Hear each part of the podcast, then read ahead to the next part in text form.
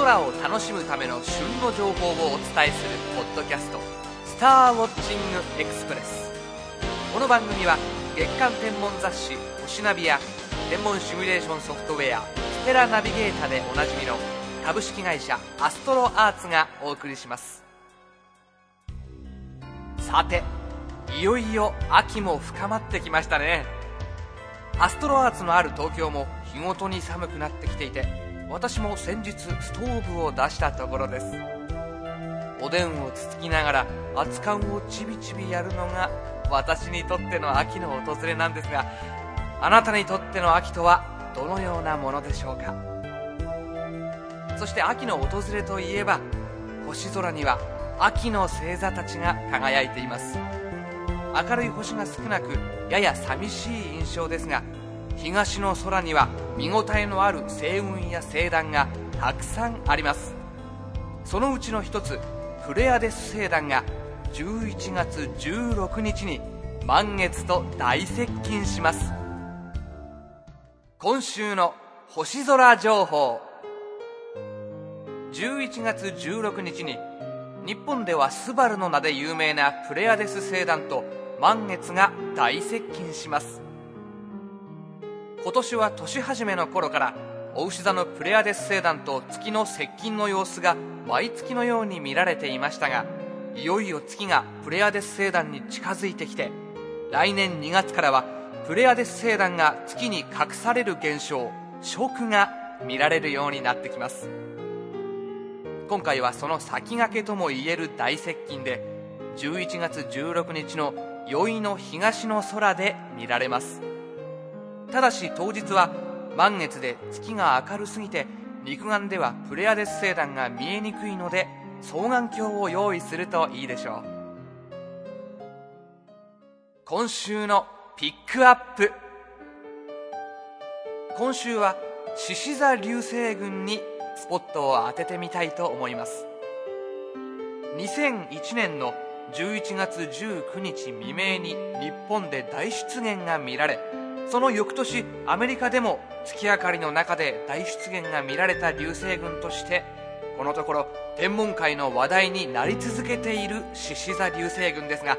今年も11月17日から19日頃最もよく見られます。ただ16日が満月なので明るい月光があり観測条件はよくありません。しかもあまりたくさんの流星が飛ぶことはないとの予想もあるんです。しかしこれはあくまで予想であって何が起こるかわからないのが流星現象です。獅子座流星群は非常に明るい流星も飛びますので数は少なくとも注目してみてください。流星群の流星は放射点と呼ばれる星空のある一定の場所から出てくるように見えるのですが獅子座流星群の放射点は獅子座の頭部を形作るいわゆる獅子の大釜の中ほどにあり夜半過ぎには東の地平線から昇ってきます。出現期間は11月5日頃から11月25日頃まで続きますがピークはやはり11月17日から19日頃で特に19日が要注意です。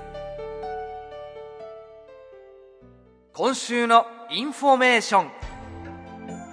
すっかり秋らしくなってきた今日この頃ですが